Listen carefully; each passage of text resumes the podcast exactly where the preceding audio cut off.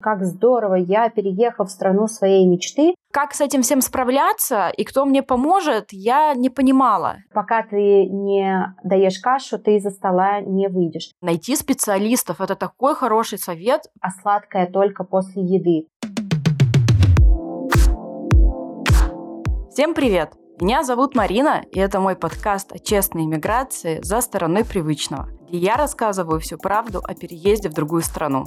Шесть лет назад я села в самолет до Праги, где началась моя непростая, но интересная жизнь иммигранта. Здесь я приглашаю гостей, где мы вместе говорим об иммиграции без розовых пони и радуги и делимся тем, о чем мы наивно не знали, когда покупали билет в один конец.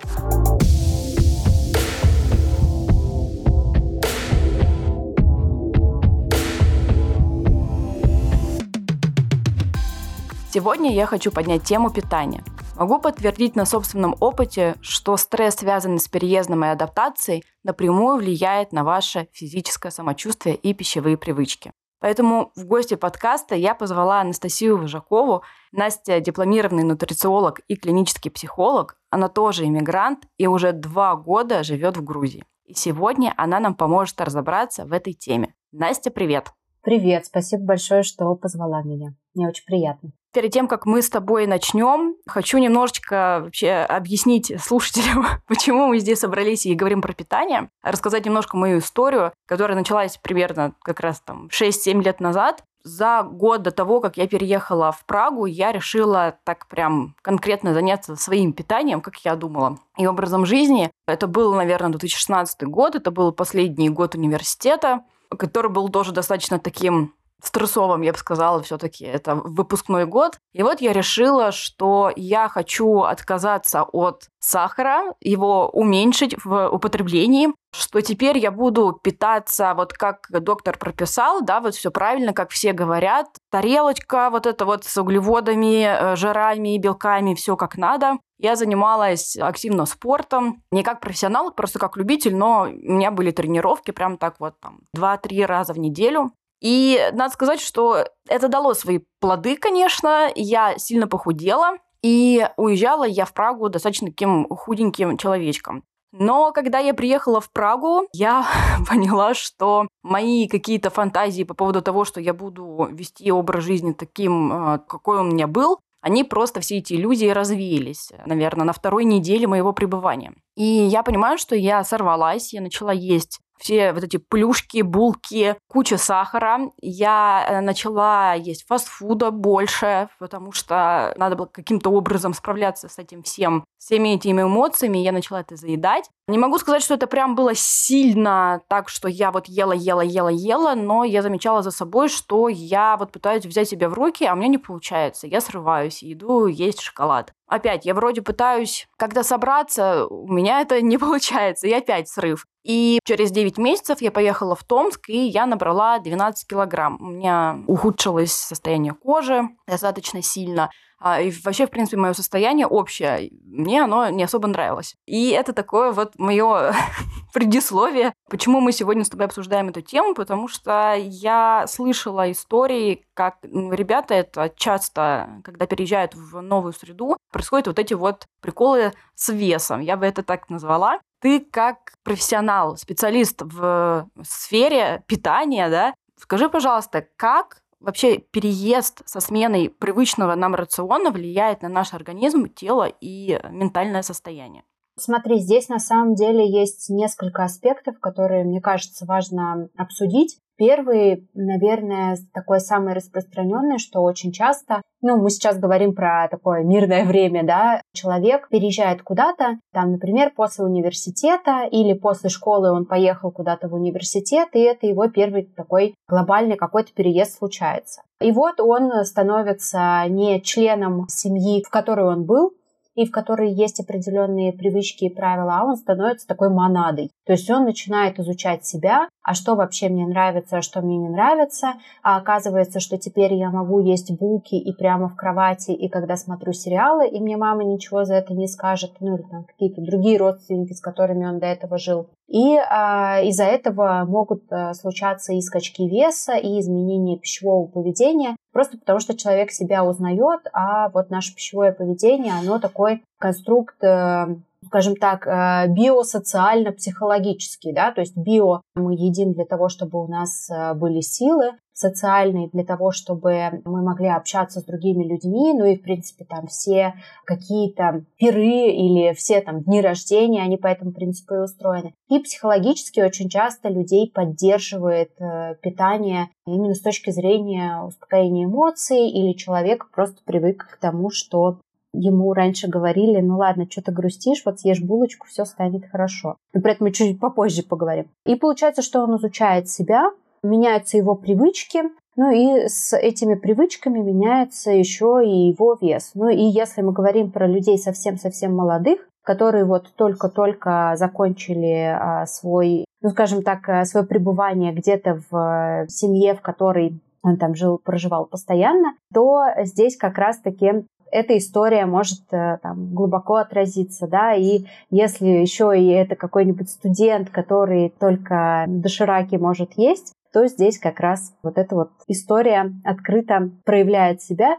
и человек стремительно набирает вес там, на первом курсе университета или там с первым каким-то переездом, в котором он переезжает. То, что касается миграции, которая сейчас происходит, ну, наверное, ни для кого не секрет то, что очень многие люди, они как раз-таки в этом возрасте и переезжают, да, либо там они с мамой до этого жили, либо мама все равно где-то рядом была, ну, под мамой я имею в виду и маму, и папу, и там каких-то других родственников, которые играли большое значение. И там ему эти родители что-нибудь приносили поесть, как-нибудь подкармливали. И тут он переехал, и вот нужно поменять свою жизнь полностью и поменять пищевое поведение в том числе. Поэтому это такая, с одной стороны, да, ситуацию, когда мы можем рассмотреть. С другой стороны, когда мы говорим про то, что человек переезжает, переезд все равно это стрессовый момент, человек испытывает стресс, даже если ему кажется, как здорово, я переехал в страну своей мечты, у него в любом случае происходят определенные изменения. В тот момент, когда изменения происходят,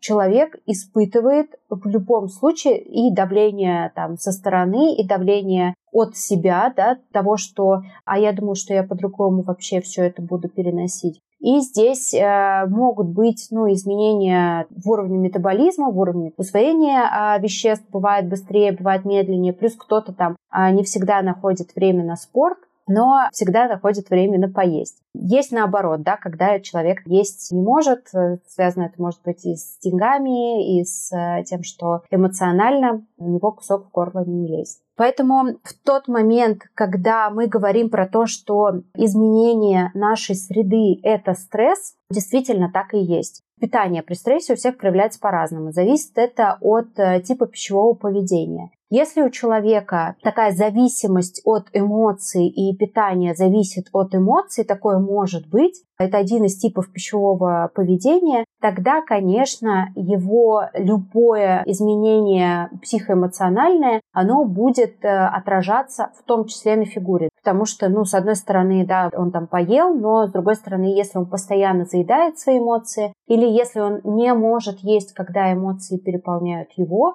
тогда, к сожалению, его вес будет э, колебаться. Если у человека никак эмоции не связаны с э, питанием, такое может быть. Очень частое заблуждение, что все там заедают эмоции или наоборот все не могут есть, когда что-то чувствуют, какие-то переживания. Нет, это большое заблуждение. На самом деле у кого-то есть э, тип пищевого поведения, например, ограничивающий себя, который постоянно только и делают, что сидят на диетах. Есть у кого-то такой экстернальный, когда они видят внешне ну, какую-нибудь красивую картинку или друзья рядом с ним едят, они не могут остановиться. Да? Это все зависит от типа пищевого поведения. Но если у человека такой зависящий от эмоций тип пищевого поведения, то да, вес тоже может меняться. И в этом случае, если человек не знает, что у него есть такая особенность, у него могут развиваться и расстройства пищевого поведения, ну и там, в меньшей степени, например, э, нарушение пищевого поведения, потому что расстройство пищевого поведения и нарушение пищевого поведения немножко разные вещи. Интересно. А можешь тезисно сказать, чем они отличаются, чтобы просто понимать, как мы будем дальше говорить с тобой? Да, могу, конечно. Расстройство пищевого поведения – это диагностированное состояние человека, то есть он пришел к психиатру, И психиатр ему сказал, что да, голубчик, у вас, например, нервная булимия или нервная анорексия или ожирение. Понятно, что когда мы говорим про анорексию и про ожирение, чаще всего видно по человеку, да, что что-то, какое-то расстройство пищевого поведения явно есть, даже если оно не диагностировано. Просто потому, что мы это можем увидеть ну, вот, нашими глазами. Но есть и расстройства пищевого поведения, которые мы не можем увидеть нашими глазами, например, та же самая нервная булимия. Если мы не знаем, что человек после каждого приема пищи идет опорожнять кишечник разными способами, то чаще всего по таким людям мы даже не узнаем, что их что-то беспокоит, пока они сами нам про это не расскажут или пока мы просто не услышим какие-то определенные звуки, да, или ну, не станем свидетелями этой ситуации. А человек может, э, у него может быть абсолютно обычный вес в нормах индекса массы тела, но расстройство пищевого поведения у него при этом будет. Когда мы говорим про нарушение пищевого поведения, мы говорим все-таки про изменение пищевого поведения или, скажем так, отклонение от нормы пищевого поведения, но не диагностированную историю психиатром и что-то, что ну, не входит в расстройство пищевого поведения. На него может влиять и наше психоэмоциональное состояние, но и могут просто влиять наши пищевые привычки, которые, например, идут из детства, когда к примеру, родители говорили, а сладкое только после еды. Или нужно все доедать за собой, все, что лежит на тарелке, нужно доесть за собой. Или пока ты не доешь кашу, ты из-за стола не выйдешь. В этом случае мы говорим про нарушение пищевого поведения, которые могут уже дальше развиваться в расстройстве пищевого поведения, но как бы не факт. Поэтому, когда сейчас все говорят, у меня точно расстройство пищевого поведения, чаще всего все-таки мы говорим про нарушение пищевого поведения, и слава богу, что мы говорим про нарушение пищевого поведения, потому что, как ты уже можешь догадаться, его несколько легче улучшить, да, это пищевое поведение, и несколько легче избавиться от самого нарушения. Я чуть-чуть хочу вернуться к стрессу. Ты вот сказал интересную вещь, да, что у всех это разные стратегии. Кто-то переедает, допустим, да, ест больше обычного, а кто-то наоборот не может есть. Я замечала за собой, может быть, это какие-то разные виды стресса тоже бывают. Если ты можешь объяснить, может ли в одном человеке быть обе эти стратегии? Потому что я замечала, что если у меня долгий стресс, он продолжительный, то я набираю вес, и я ем, что попало. А если он такой, знаешь, в один день я что-то узнала, и да, это продолжается какое-то время, там неделю, но он такой точный как будто. Вот там у меня, я вообще есть не могу, причем доходит до того, что у меня сводит живот от какой-то, знаешь, вот тревожности, да, или какой-то паники, если вот мы говорим про последние несколько лет, да, нашей жизни, то оно у меня проявляется вот так это как бы особенности каждого человека, или это все-таки как организм у большинства справляется, что вот бывает э, организм сам выбирает стратегию, как сейчас себя вести? Ну смотри, если человек в принципе склонен к тому, чтобы его пищевое поведение, вернее, его эмоции влияли на его пищевое поведение, дальше уже может быть огромный спектр. Он может утром не есть, потому что он переживает из-за того, что у него экзамен, ну вот, например, просыпается утром, не может завтракать, потому что в 12 часов у него экзамен. Он есть не может. До этого он тоже есть не мог, вот несколько дней, потому что это какое-то очень важное для него событие. Дальше это событие проходит, и вместо того, чтобы себя как-то подбодрить, что вот, фух, я это сделал, и там что-то приятное для себя сделать, ну или там с друзьями пойти погулять, ну не знаю, у всех разное понимание того, что ему приятно он себя может подбодрить, ну, какой-нибудь там печенькой, шоколадкой, а то и четырьмя-пятью печеньками, шоколадками, а то и где-нибудь уже на десятой булке только опомниться о том, что уже он себя достаточно подбодрил. Поэтому здесь у кого-то это действительно может быть постоянно из-за определенных эмоций, ну, например, эмоция страха, эмоция неопределенности, чувство неопределенности. Человек может не есть, Потом, например, ему стало грустно, и он думает, ну как же мне себя обрадовать, обрадовать быстро, вот я как раз съем какую-нибудь булочку. И поэтому здесь, если мы говорим о том, что у человека эмоции, они влияют на пищевое поведение, они уже могут влиять по-разному. И пищевое поведение может складываться по-разному. У одного человека действительно может быть и то, что он есть не может, и то, что он, наоборот, заедает какие-то эмоции или себя чем-то хвалит. То есть вот я порадовался, я понимаю то, что мне себя нужно похвалить там каким-нибудь еще дополнительно тортиком, потому что, ну, в моей семье была такая привычка. Такое может быть. Мы поговорили, да, что изменение среды, оно, естественно, влияет на тебя и на твое питание. А есть ли вероятность избежать вот этих вот нарушений в питании или расстройств пищевого поведения а во время переезда и адаптации?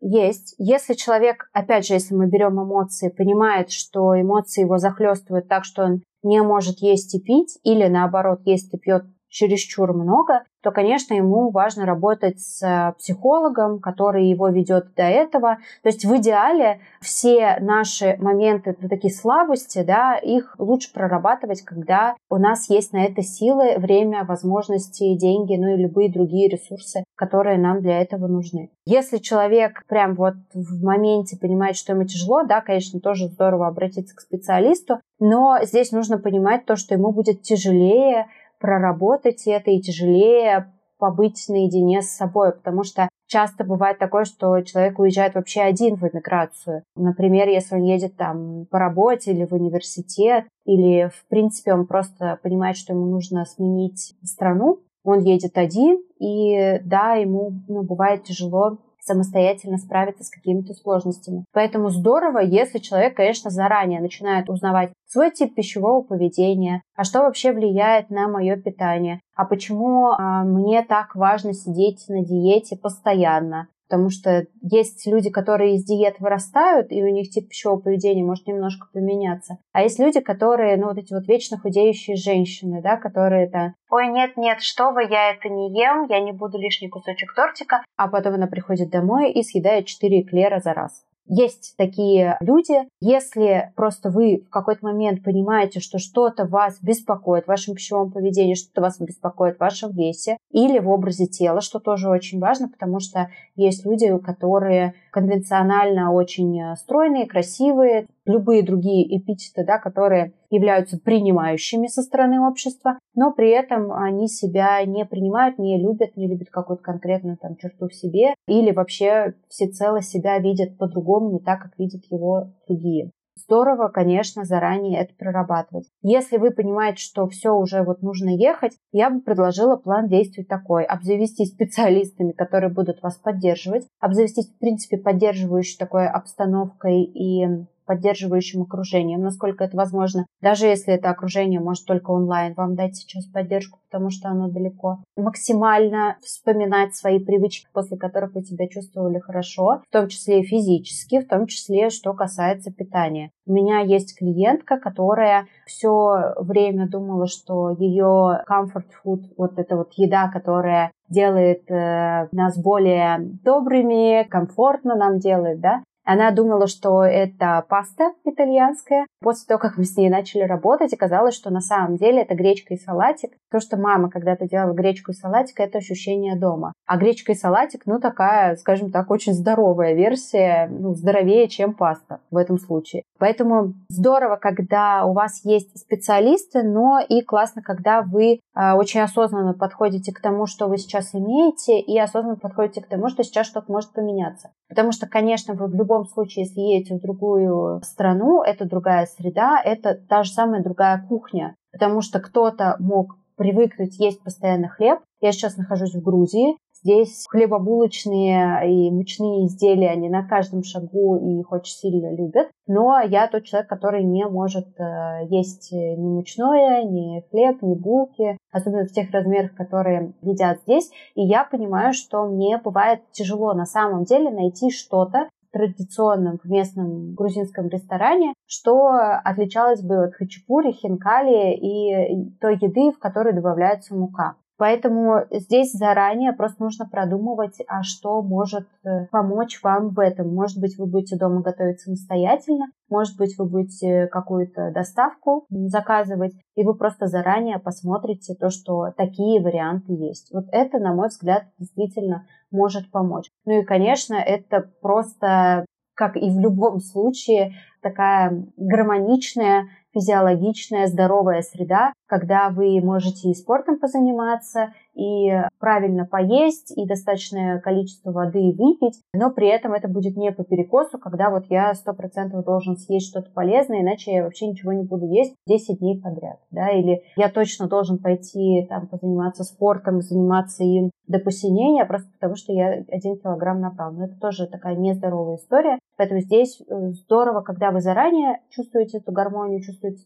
этот баланс, если заранее не получилось, то вот в моменте пытаемся его найти. Это очень хорошее такое замечание, начать вообще думать заранее об этом, потому что я когда переезжала, еще не так были популярны такие специалисты, как психолог, нутрициолог и так далее. И обычно, когда мы говорим об осознанной иммиграции, переезде, мы говорим в основном о таких вещах, как документы собрать, да, нужные, прочекать вообще, что происходит в другой стране, там, рынок недвижимости, где мы будем жить, да, там, если у людей есть дети, как они будут учиться. Но мы реально, я не думала о таких вещах, как что я там буду есть. Здесь еще нужно отдать должное, что все-таки Чехия это Восточная Европа, Центральная Восточная Европа, и много продуктов, которые есть у нас тоже в России, и как бы здесь можно найти. Это не в Испании, я знаю, там с молочкой проблемы, допустим. Тут с молочкой проблем нет. И вот подумать об этом заранее и действительно найти специалистов, это такой хороший совет, потому что такая вот вещь, я не знаю, как у тебя, но у меня просто стригерило все. Вот при иммиграции я достаточно была таким ребенком домашним, я жила с родителями, я никуда не переезжала, вот как-то было вот так, где родилась, там вот и жила до 22 лет а потом переехала, и вот как с этим всем справляться и кто мне поможет, я не понимала. Все это триггернуло все вот эти вещи какие-то, которые у меня были, я о них даже не знала, и потом я переехала, и ты такой, боже мой, дайте мне передохнуть просто, потому что параллельно идет еще, знаешь, там своя жизнь, идет адаптация, да, от тебя здесь все что-то хотят, ты учишь язык, и времени найти специалиста, который тебе поможет, иногда его не бывает. И ты находишься в этом так долго, что это до какой-то доходит до какого-то уровня, просто до пика. И потом ты уже такой понимаешь, что тебе прям нужно идти к специалисту, да? Очень классно найти это все заранее, происследовать себя заранее. Не только я сейчас говорю про врачей. Пока вы в своей стране, пожалуйста, пройдите все врачей. Потому что потом, скорее всего, вы, вы их не пройдете. И таких специалистов, да, если вы понимаете, что у вас проблемы с питанием периодически, сходите, сходите к психологу, сходите к нутрициологу, чтобы он вам помог, и вы поняли, где у вас слабые места. Это очень крутой совет. Более сейчас э, достаточно много специалистов. Я, конечно, не знаю, если там много хороших специалистов, это другой вопрос. Об этом мы, кстати, поговорим чуть попозже, как вообще выяснить, э, если специалист хороший или нет, нутрициолог. Это вот мы э, поговорим об этом. Если мы говорим именно о ментальном здоровье, почему я говорю об этом? Потому что я подозреваю, что вся моя ситуация с 12 килограммами и вот этим всем вот э, добром, которое я получила после, после того, как я начала есть, я уверена вообще, что у меня это связано с моей головой, потому что как только я съездила в Томск, я поняла о том, что я не одна, все по мне скучают, все меня любят. И я потом вернулась в Прагу, я начала худеть. Начала худеть сама без всего. У меня не изменился рацион. Я ела примерно так же, как и раньше, но вес начал уходить. И ушел он у меня, наверное, месяцев за пять. Я уже была такой вот опять худеньким человечком. Для меня это загадка, но я подозреваю, что вот как будто в моей голове до этого я пыталась очень сильно так, знаешь, быть ближе к земле, э, заземлиться, чтобы меня не выгнали, я не знаю, из Чехии, что вот меня там, я поступила в университет, а потом, когда я поступила в этот университет, все нормально, получила визу, съездила домой, поняла, что все хорошо, я как будто такая, ну все, могу идти дальше. Можем с тобой поговорить на эту тему? Влияет ли вот это ментальное здоровье настолько сильно, что оно буквально на физическом уровне ты это чувствуешь? Смотри, здесь, наверное, смотря с какой точки зрения на это посмотреть, потому что действительно, когда мы говорим, опять же, про то, что ты себя поддерживаешь эмоционально, э, и можешь где-то съесть дополнительную булочку или дополнительную шоколадку и не придать ей никакого значения с точки зрения там, дневного суточного колоража, действительно может быть, что ты просто там и не замечаешь этого, да, но где-то там перехватила, перекусила и пошла дальше. Потому что все-таки, когда мы говорим про набор веса, это профицит калорий и дефицит э, активности. Когда мы говорим про снижение веса, это дефицит калорий и профицит какой-то активности, которая калории эти сжигает. Ну, грубо говоря, сжигает. Поэтому в этом случае, конечно, чаще всего, когда человек успокаивается, особенно если его пищевое поведение связано с эмоциями, он начинает есть чуть меньше, и этот вес, хочешь не хочешь, он самостоятельно у тебя начинает уходить. То, что касается, там, очень часто говорят, э, ну вот, например, когда мы берем ожирение, что человек э, находится в броне и начинает вот такую броню на себя наедать. Наверное, опять же, смотря с какой стороны посмотреть, потому что если это, там, условно, женщина, которая не хочет на самом деле отношения с мужчинами, и таким образом она для себя говорит, ну вот, я вроде как э, с лишним весом, поэтому у меня отношений нет, да, то есть, ну, как бы находит какую-то причину. Но первой причиной является вообще совершенно что-то другое. Тогда мы можем говорить про то, что ментальное здоровье в этом случае как бы как такая как раз-таки причина да, того, что вес у нее вырос. Когда мы говорим про то, что у человека действительно может быть потребность в серотонине, и из-за этого у него повышается чувство голода, такое тоже есть. Действительно, это уже ну, изученная такая история. И то же самое касается дофамина, да, что вот он быстренько поел, он открывает э, пачку печенья, у него уже дофамин вверх полез. Он э, что-то съел, и у него там серотонин. Самостоятельно он не знает, да, как себя порадовать без этого. В этом случае ментальное здоровье действительно играет значение. Если мы говорим все-таки про то, что у всех ли людей, у которых есть проблемы сейчас с ментальным здоровьем, растет ли или падает ли вес, нет, конечно, не у всех это чаще всего все-таки люди, вот у которых эмоции стоят на первом месте в типе пищевого поведения. Если у человека наоборот ну, например, тип пищевого поведения экстернальный, про который уже говорила, что рядом все едят, и я тоже вкусно поем, потому что аппетитно люди едят. Рядом какая-нибудь красивая реклама, вот мне тоже захотелось поесть. Вот красиво накрыт стол, поэтому я тоже поем чуть побольше. Или блюдо, в принципе, очень симпатичное, аппетитно выглядит, я его доем полностью. В этом случае, если у них нету э, упора на эмоции, да, ни, никакой связи с эмоциями нету, то ментальное здоровье в их случае скорее всего, не сыграет никакой роли. Другое дело, это если человек медикаментозную помощь и поддержку получает, ну, те же самые, например, антидепрессанты, они действительно, как и любые другие таблетки, кстати, ну не любые, но многие другие таблетки, они могут спровоцировать э, изменения, скачки веса. Поэтому здесь не нужно тоже их антидепрессанты и любые другие медикаментозные способы помощи демонизировать, но нужно понимать, что такая вероятность есть. И до этого, конечно, обсуждать с вашим психиатром очень много и очень долго, какие возможные побочные эффекты у вас будут и готовы ли вы вообще к этим побочным эффектам. А что потом еще это не лечить с головой. Потому что у тебя повышение веса, и ты начинаешь потом еще над этим работать. Ну да, но кто-то наоборот говорит, я начал пить антидепрессанты, у меня вес повысился, но теперь мне настолько все равно на это. Никогда мне не было все равно, да, там на свою фигуру, на свое тело, а теперь мне вообще наплевать, и у меня другие приоритеты и взгляд вообще в другую сторону. Поэтому здесь я всегда за то, что любые таблетки, и в том числе не только с психиатром, но и с любым другим врачом, да, обсуждать и обсуждать побочные эффекты, которые действительно могут возникнуть, и понимать, что они возникнуть могут. И вот для этого, опять же, лучше заранее подстелить соломку. Понятно, что от всего мы себя не убережем, но если мы можем уберечь себя от каких-то вещей, то почему бы и нет.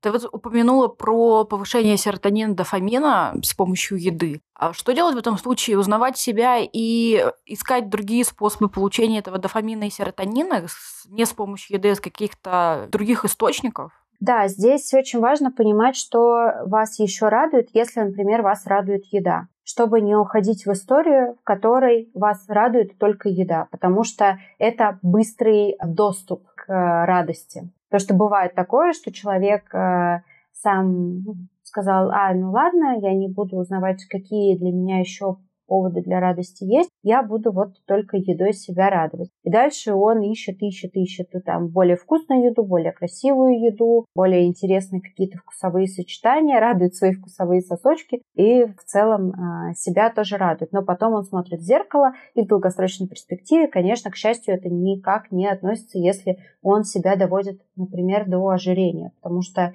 это уже не только расстройство пищевого поведения, которое с ментальной точки зрения как-то отражается на человеке, но может и с физиологической, с физической точки зрения, ну, конечно, не очень хорошо отобразиться, особенно если это человек уже не молодой, а более взрослый. Плюс, опять же, очень важно, на мой взгляд, в тот момент, когда человек еще находится на стадии монады, про которую мы говорили, да, это вот как раз когда ты уехала, например, из э, дома после университета, поехала дальше в Чехию, вот начала узнавать себя. Лучше на вот этой стадии или в стадии, когда вы уже живете с партнером, но все-таки вы еще не семья, или даже если вы семья, но у вас еще нет детей, вот до появления детей, если вы их планируете вдруг, конечно, лучше узнать все про пищевое поведение свое, своего партнера, с которым вы планируете детей воспитывать, ну, если это будет какой-то партнер у вас, и понять, какие у вас есть ошибки в этой ситуации, в этой истории, потому что правда бывает такое, особенно на постсоветском пространстве, что мы себя радуем едой, у нас шоколадки и вкусняшки только по праздникам,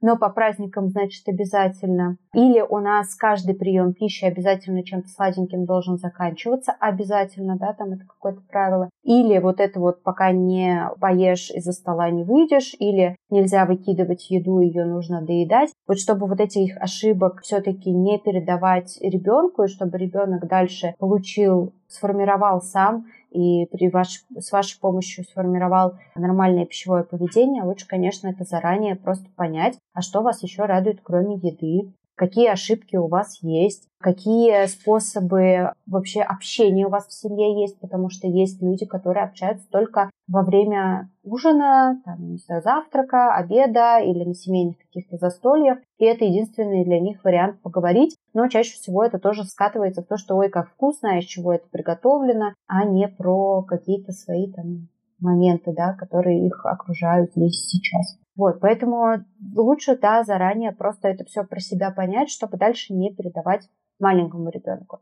Если вы все-таки понимаете, что детей у вас не будет, это не значит то, что нужно забить и сказать, ну и ладно, тогда я не буду ничего узнавать. Это значит, что себя тоже, конечно, лучше бы исследовать и исследовать, что вам приносит удовольствие еще. Ну, например, чтение книги и конкретно там переворачивание страницы, потому что в этот момент у вас как раз-таки дофамин, например, повышается, когда вы понимаете, что сейчас я страничку переверну. Или, например, вы там ходите на какой-нибудь спорт, и это совместное групповое занятие, и вы понимаете, что кроме того, что у вас э, вырабатываются там, другие а, вещества, еще и серотонин, да, после этого вы получаете то, что вы еще и пообщались с классными людьми. Ой, это тоже очень классно про планирование детей, потому что, казалось бы, в обществе такое, что ты должен подготовиться сейчас к беременности, да, к родам, к детям, почитать литературу там и так далее. Я пока еще, мне кажется, далека там от планирования всех этих вещей, но принято уже сейчас, и это хорошо, что мы начали наконец-то об этом говорить, что вот хотелось бы немножечко об этом узнать побольше до того, как у тебя появился ребенок. Но никто не говорит про пищевые привычки, вот эти вещи. Это вот меня сейчас прямо стукнуло по голове.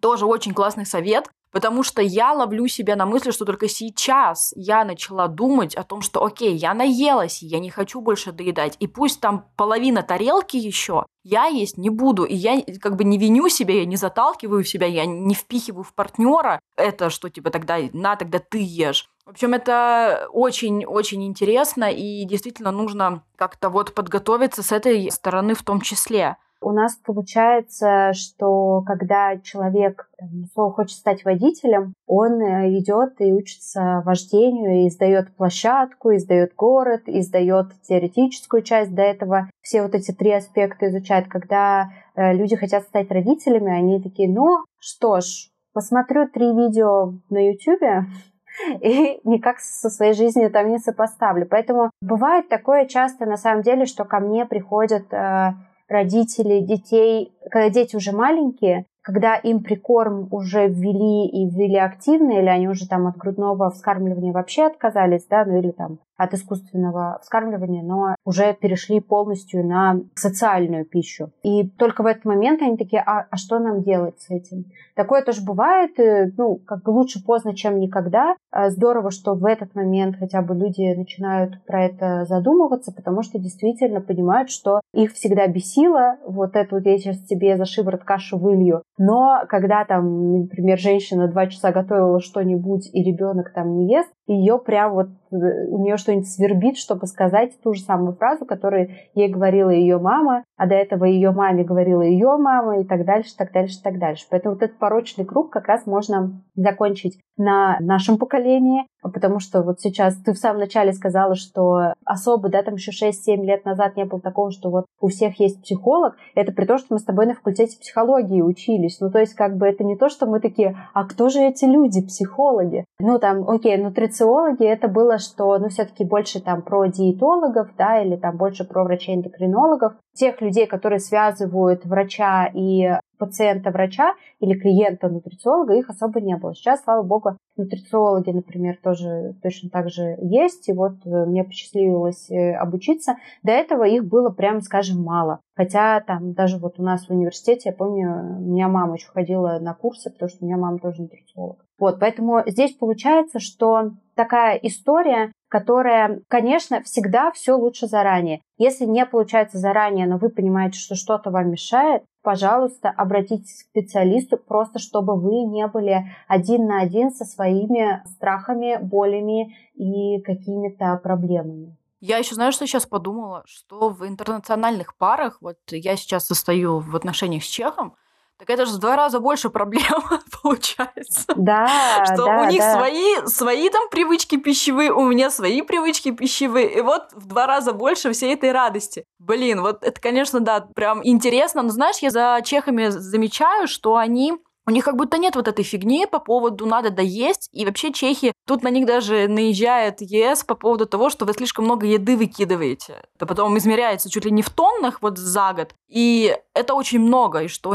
перестаньте это делать и уже как-то разумно потребление организуйте. Но, видимо, у них нет этой привычки о том, что вот хочешь, не хочешь, засунь в себя и иди дальше. Вот это, конечно, я сейчас тоже подумала об этом, что да, надо будет как-то заняться этим прям так конкретно. Настя, у меня есть рубрика «Трэш-истории». Я сначала поделюсь своей историей, потом, пожалуйста, поделись своей. У меня сейчас вот это не трэш-история, это прям такая вот типичная трэш. Это, скорее всего, такая забавная, забавная история, как я съела курицу сырую, не специально, я не знала, что она сырая, и мне это понравилось. Так получилось, что с моим бывшим молодым человеком, он тоже чех, был, у них был большой дом, для меня это большой дом после того, как я жила в общагах и так далее.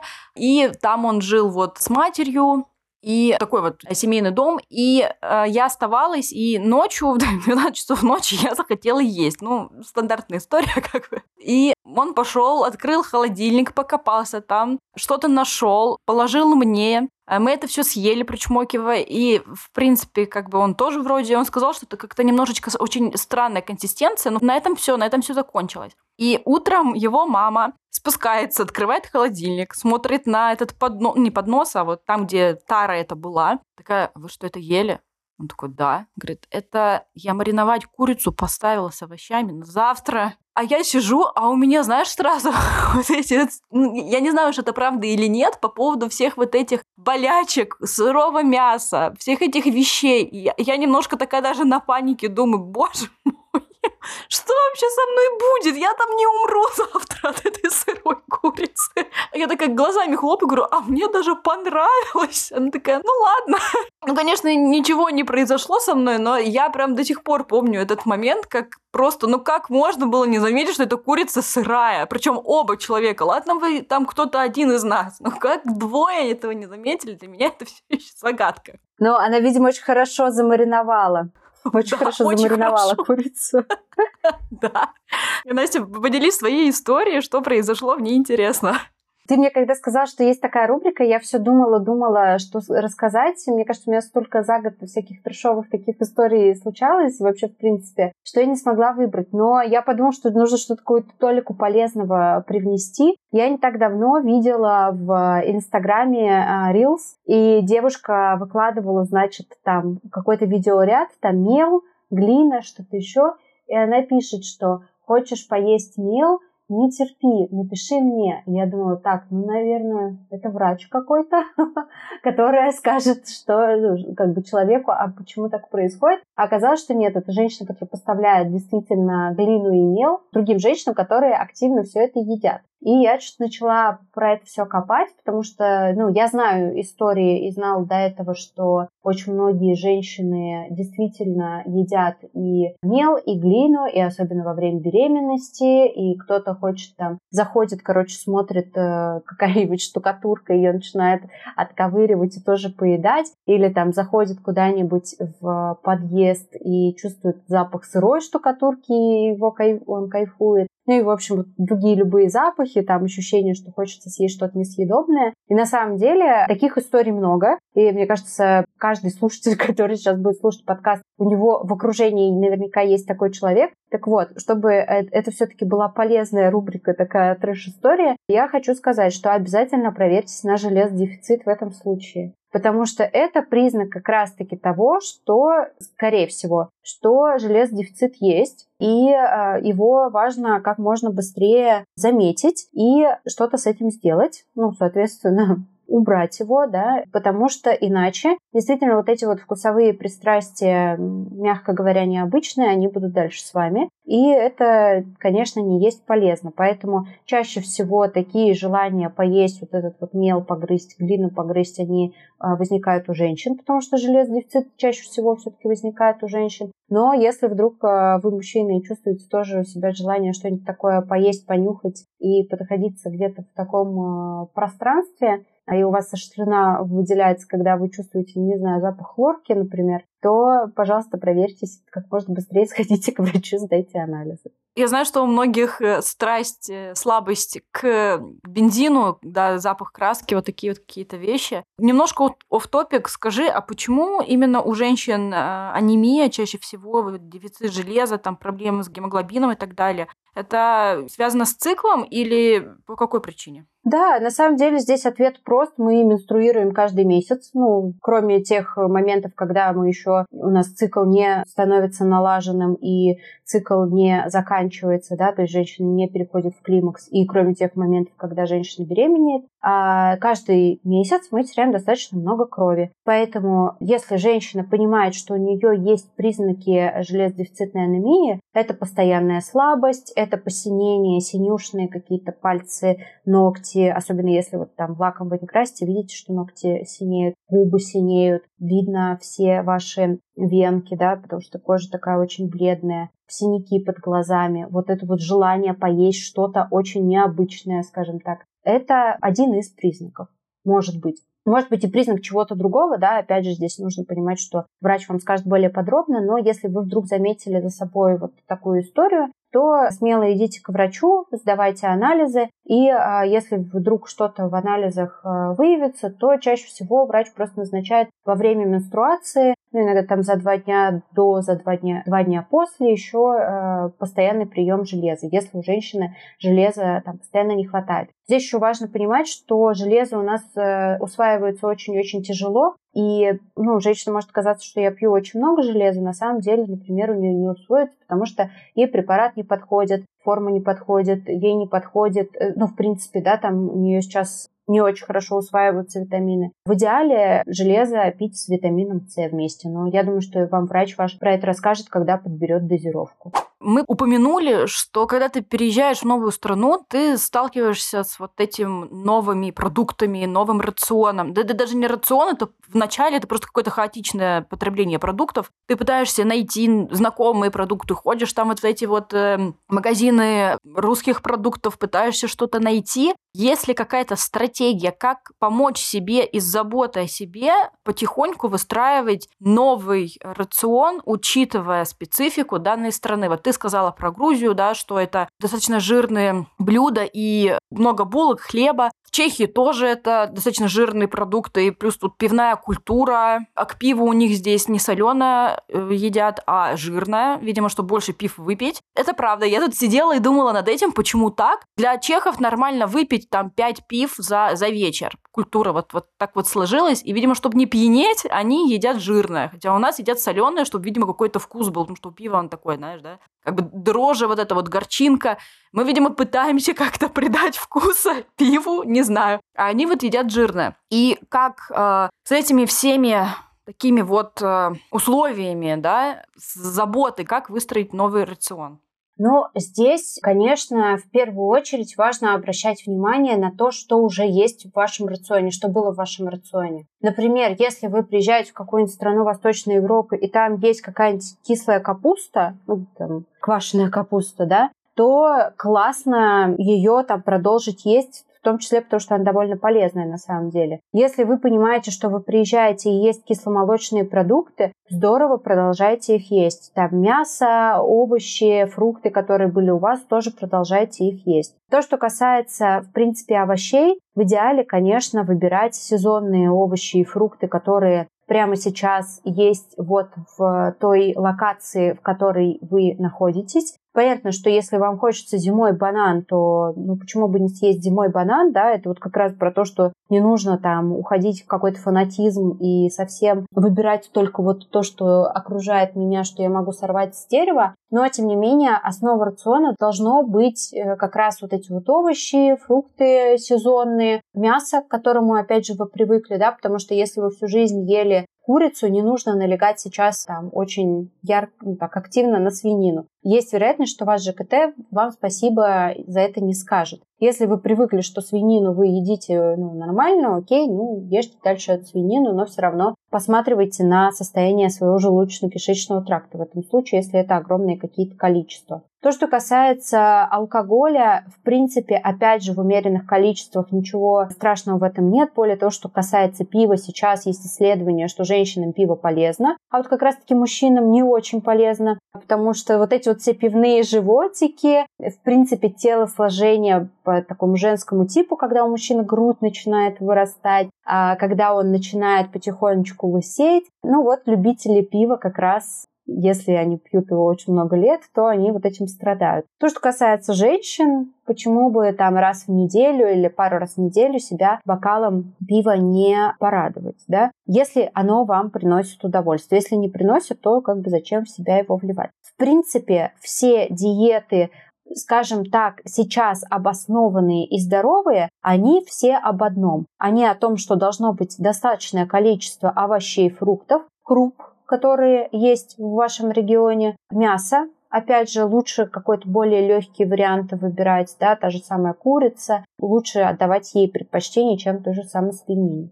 И э, там какие-то кисломолочные продукты, какие-то, в принципе, кислые продукты, продукты с ферментацией, та же самая капуста, те же самые какие-то ферментированные овощи, это все тоже э, можно есть эти диеты, они все об одном. Даже в той же самой сейчас очень активно форсится везде средиземноморская диета. Ну, это диета, которая предполагает еще и бокальчик вина, да, там раз в день. Ничего плохого в бокальчике вина раз в день нету, если вы не понимаете, что уже какая-то проблема с этим. Если, например, нету такого, что бокала вина днем вы не выпили, и вас аж трясти начинает, ну тогда это повод задуматься. Или если вдруг вы понимаете, что вы там к гепатологу пришли, и у вас фиброз, и вам гепатолог говорит, слушай, твоя печень уже не выдерживает, давай-ка без вина, ну тогда тоже придется отказаться, да, но если никаких проблем вы не испытываете, то даже алкоголь в умеренных дозах, он ничего плохого вам не принесет.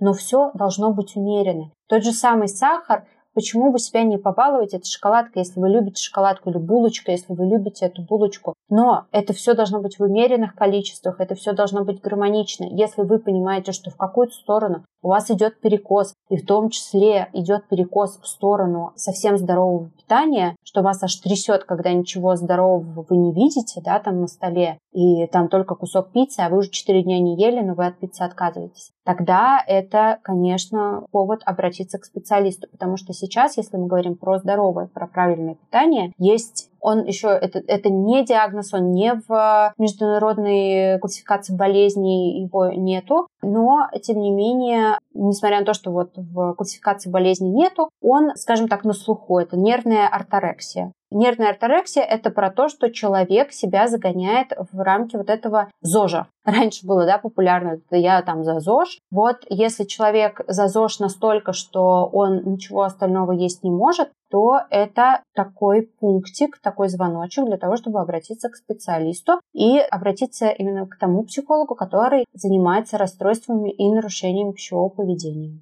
Вообще, мне кажется, сейчас это достаточно распространено. Я даже помню, когда я вот, как я думала, да, вела правильный образ жизни, снизила сахар, э, питалась правильно и так далее, как я думала. У меня было такое, знаешь, что, во-первых, было даже какое-то в сторону других людей э, высокомерие какое-то, типа, а я могу, а вы что не можете? Ну, как бы вот в этом плане. И вот это вот чувство, я не могу сказать, что чувство вины, но ты такой 10 раз подумаешь, прежде чем съесть эту шоколадку, я не знаю, там, или эту конфетку. И вот, возможно, как раз это вот признаки вот этого, то, что ты назвала, сложного названия для меня. Но мне, мне кажется, вот сейчас, когда мы, особенно в поп-культуре, в массовой культуре, мы чем больше говорим об, об ЗОЖе там и так далее, тем больше как раз вот людей, которые страдают от этого. Поэтому это, мне кажется, очень даже прям такая тема, куда людям стоит посмотреть, даже если они думают, что с ними все в порядке. Потому что я думала, что со мной все в порядке. А потом, когда я поняла, после того, как я слетела с этого всего, я поняла, что со мной вообще не в порядке было.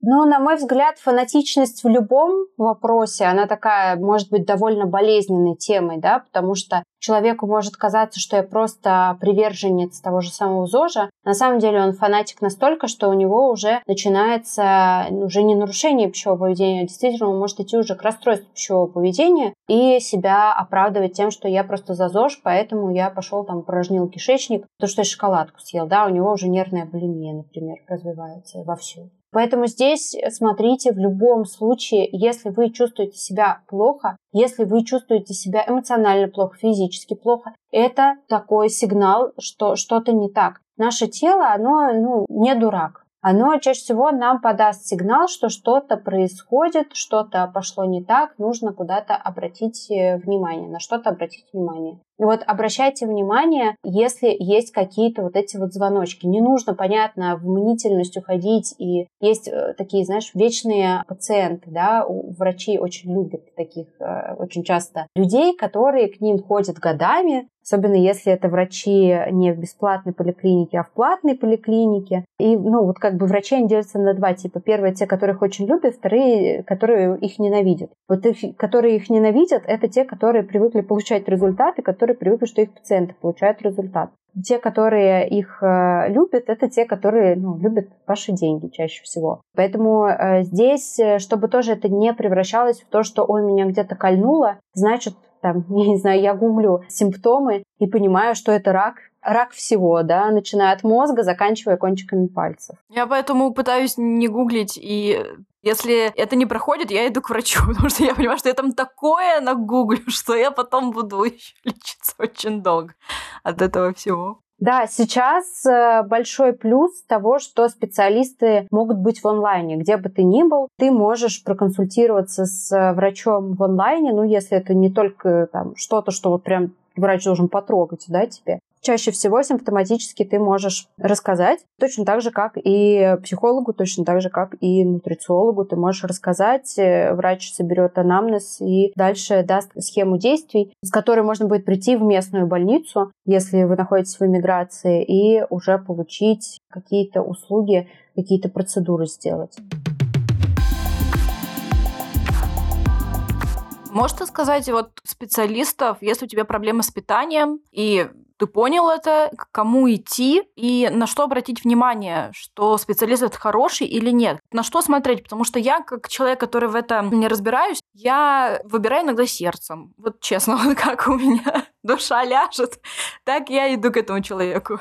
На самом деле это хороший вариант выбирать сердцем, если вы понимаете, если какое-то подсознание, да, скажем так, говорит, что что-то не так, если вы понимаете, что что-то не сходится с вашим мировоззрением и мироощущением, не в плане того, что вы пришли к врачу или там к специалисту, и специалист сказал, ну, сладенькое это нужно перестать есть, и вы такие, а, ну, раз он сказал, что сладкое перестать нужно есть, я пойду к тому, кто скажет, объедайтесь сладким. Это не в этом плане, я сейчас говорю, но все-таки, если вы понимаете, что вам не подходит, тогда, пожалуйста, обратите на это внимание ваше. Можно обратить на это внимание специалиста, может быть, он просто объяснит, а что происходит, да, почему он говорит вам это, а не это. То, что касается психологов, да, если вы понимаете, что вам нужен человек, который работает с нарушениями пищевого поведения, с расстройствами пищевого поведения, тогда, пожалуйста, обращайтесь к специалисту, который на этом специализируется. Сейчас очень популярно стало среди психологов, что я работаю со всеми темами или я работаю с человеком, а не с какой-то конкретной темой.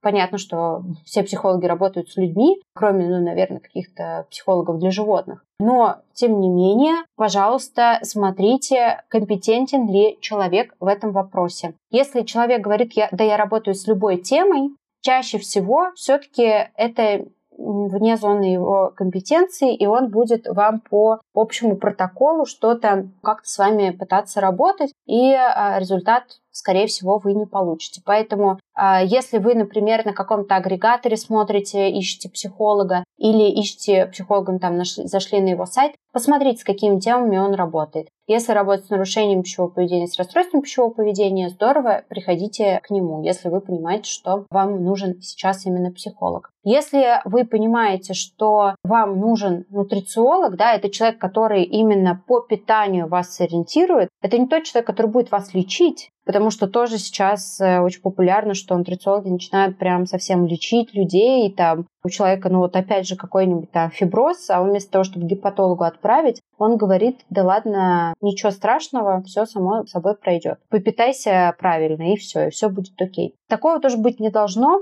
все-таки нутрициолог это тот человек, который выстраивает ваше питание, ваше пищевое поведение. И здесь важно, чтобы он, если вы с психологом не работаете дополнительно, чтобы все-таки в психологии пищевого поведения хоть немножечко, но разбирался. Потому что иначе это будет история про то, что перестань есть сладкое. Ах, ты не можешь перестать есть сладкое, значит, вот ты там, недостаточно замотивирован, значит, проблема в тебе. А проблема в том, что человек всю жизнь привык есть сладкое, ну, к примеру, да, как а, какую-то плюшку после того, как он что-то завершил и хочет себя порадовать. Поэтому вот в этом вопросе обязательно опирайтесь на то, что если вы идете к нутрициологу, он работает не только с питанием, но тоже немножко понимает психологию, и в том числе психологию вашего пищевого поведения, и слышит вас, готов слушать вас. Но про эмпатию, я думаю, я не буду говорить, потому что и там, и там это очень важно, и в принципе с людьми. Если вы, человек работает с людьми, очень важно, чтобы он был эмпатом. Здесь скорее про то, что если, например,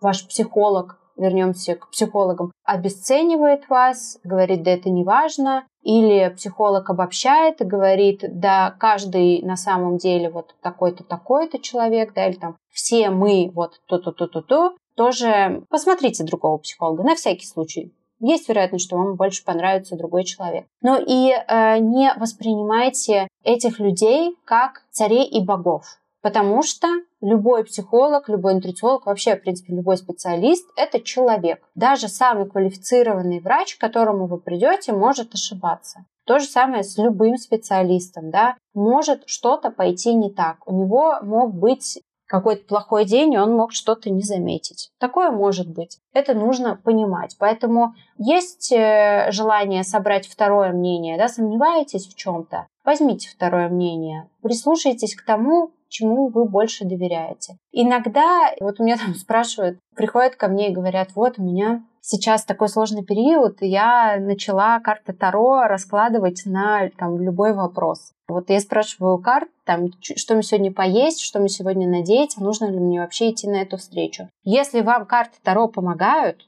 здорово, пускай карты Таро вам помогают. Главное, чтобы они вам не мешали, да. То же самое с любым специалистом. Да, главное, чтобы они не вредили. То есть, если вы понимаете, что этот специалист вам помогает чем-то, вы не понимаете как, вы не понимаете чем, но он вам помогает. Здорово, пускай он вам помогает. Если это даже 10 раз э, раскрученный какой-то специалист, который помог всем, но вы понимаете, что вам никак, ну вообще ничего не двигается. Попробуйте другого специалиста. Есть вероятность того, что дело в вас, потому что когда мы говорим про психологию, я работаю в когнитивно-поведенческой терапии, мы говорим про то, что не только на специалисте лежит ответственность, еще больше ответственность лежит на клиенте, который приходит и который должен поменять свое поведение, да, для того, чтобы поменялась канва его жизни. Но, тем не менее, несмотря на то, что ответственность в этот момент лежит на вас, если вы понимаете, что вы делаете все, как вам говорит специалист, а ничего не меняется, есть вероятность, что специалист не подходит именно вам.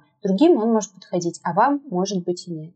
Что бы ты посоветовала тем, кто собирается переезжать? Наверное, не прыгать э, с головой в этот омут, и постараться подойти максимально взвешенно к этой истории, постараться, как я уже говорила, немножко упростить себе жизнь в дальнейшем вашем времяпрепровождении а, в этой стране, найти тех специалистов, которые вам будут помогать, понять, как вы будете, ну, например, посещать врачей, как вы будете сдавать анализы, да, там по страховке это будет не по страховке, потому что даже если вы пойдете к нутрициологу, есть вероятность, что ну, нутрициолог все равно там будет составлять ваш рацион, исходя из того, что вам хватает, чего вам не хватает. И, а, например, если он попросит вас сдать э, или там сходить к какому-то врачу или сдать какие-то анализы, то здорово, если у вас эти специалисты уже будут где-то на примете.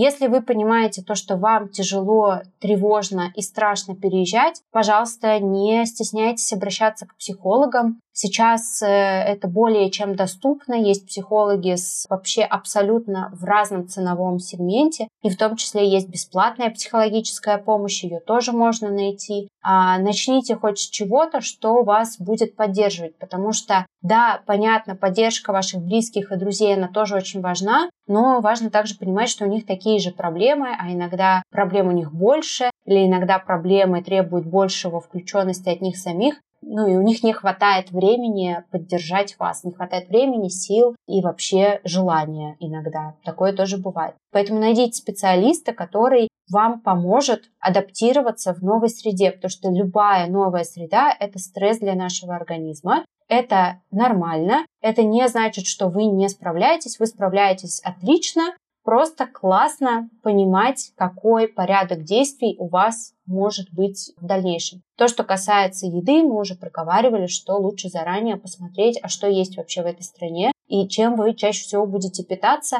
как вы будете выстраивать свое пищевое поведение, например, вы будете делать какие-то заготовки, или вы будете ходить по ресторанам, или будете там доставку, например, себе заказывать. Да, наверное, это основные мои рекомендации.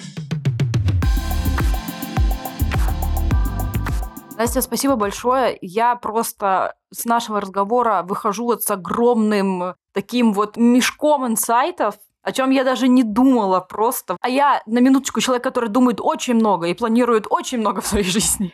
Но я вот э, просто пропустила огромный пласт, что касается питания. И мне вот прям есть о чем сейчас подумать. Спасибо большое. Я обязательно оставлю Настины соцсети в инфобоксе. Подписывайтесь. Может быть, Настя как раз именно ваш специалист и поможет вам с какими-то вашими вот проблемами с рационом и питанием. Спасибо большое тебе. Я надеюсь, что было полезно. Некоторые моменты мне казалось, что, наверное, про это знают все, но надеюсь, что все равно какие-то моменты новые для себя подчеркнут те, кто будут э, слушать этот подкаст. Ко мне всегда можно обращаться, можно читать. Я активно веду свой блог в Инстаграме и постоянно туда что-нибудь пощу интересное можно будет почитать. Спасибо, что слушали нас. Встретимся с вами через две недели в новом выпуске. Пишите комментарии, ставьте звезды, слушайте подкаст, если вам интересна жизнь за стороной привычного.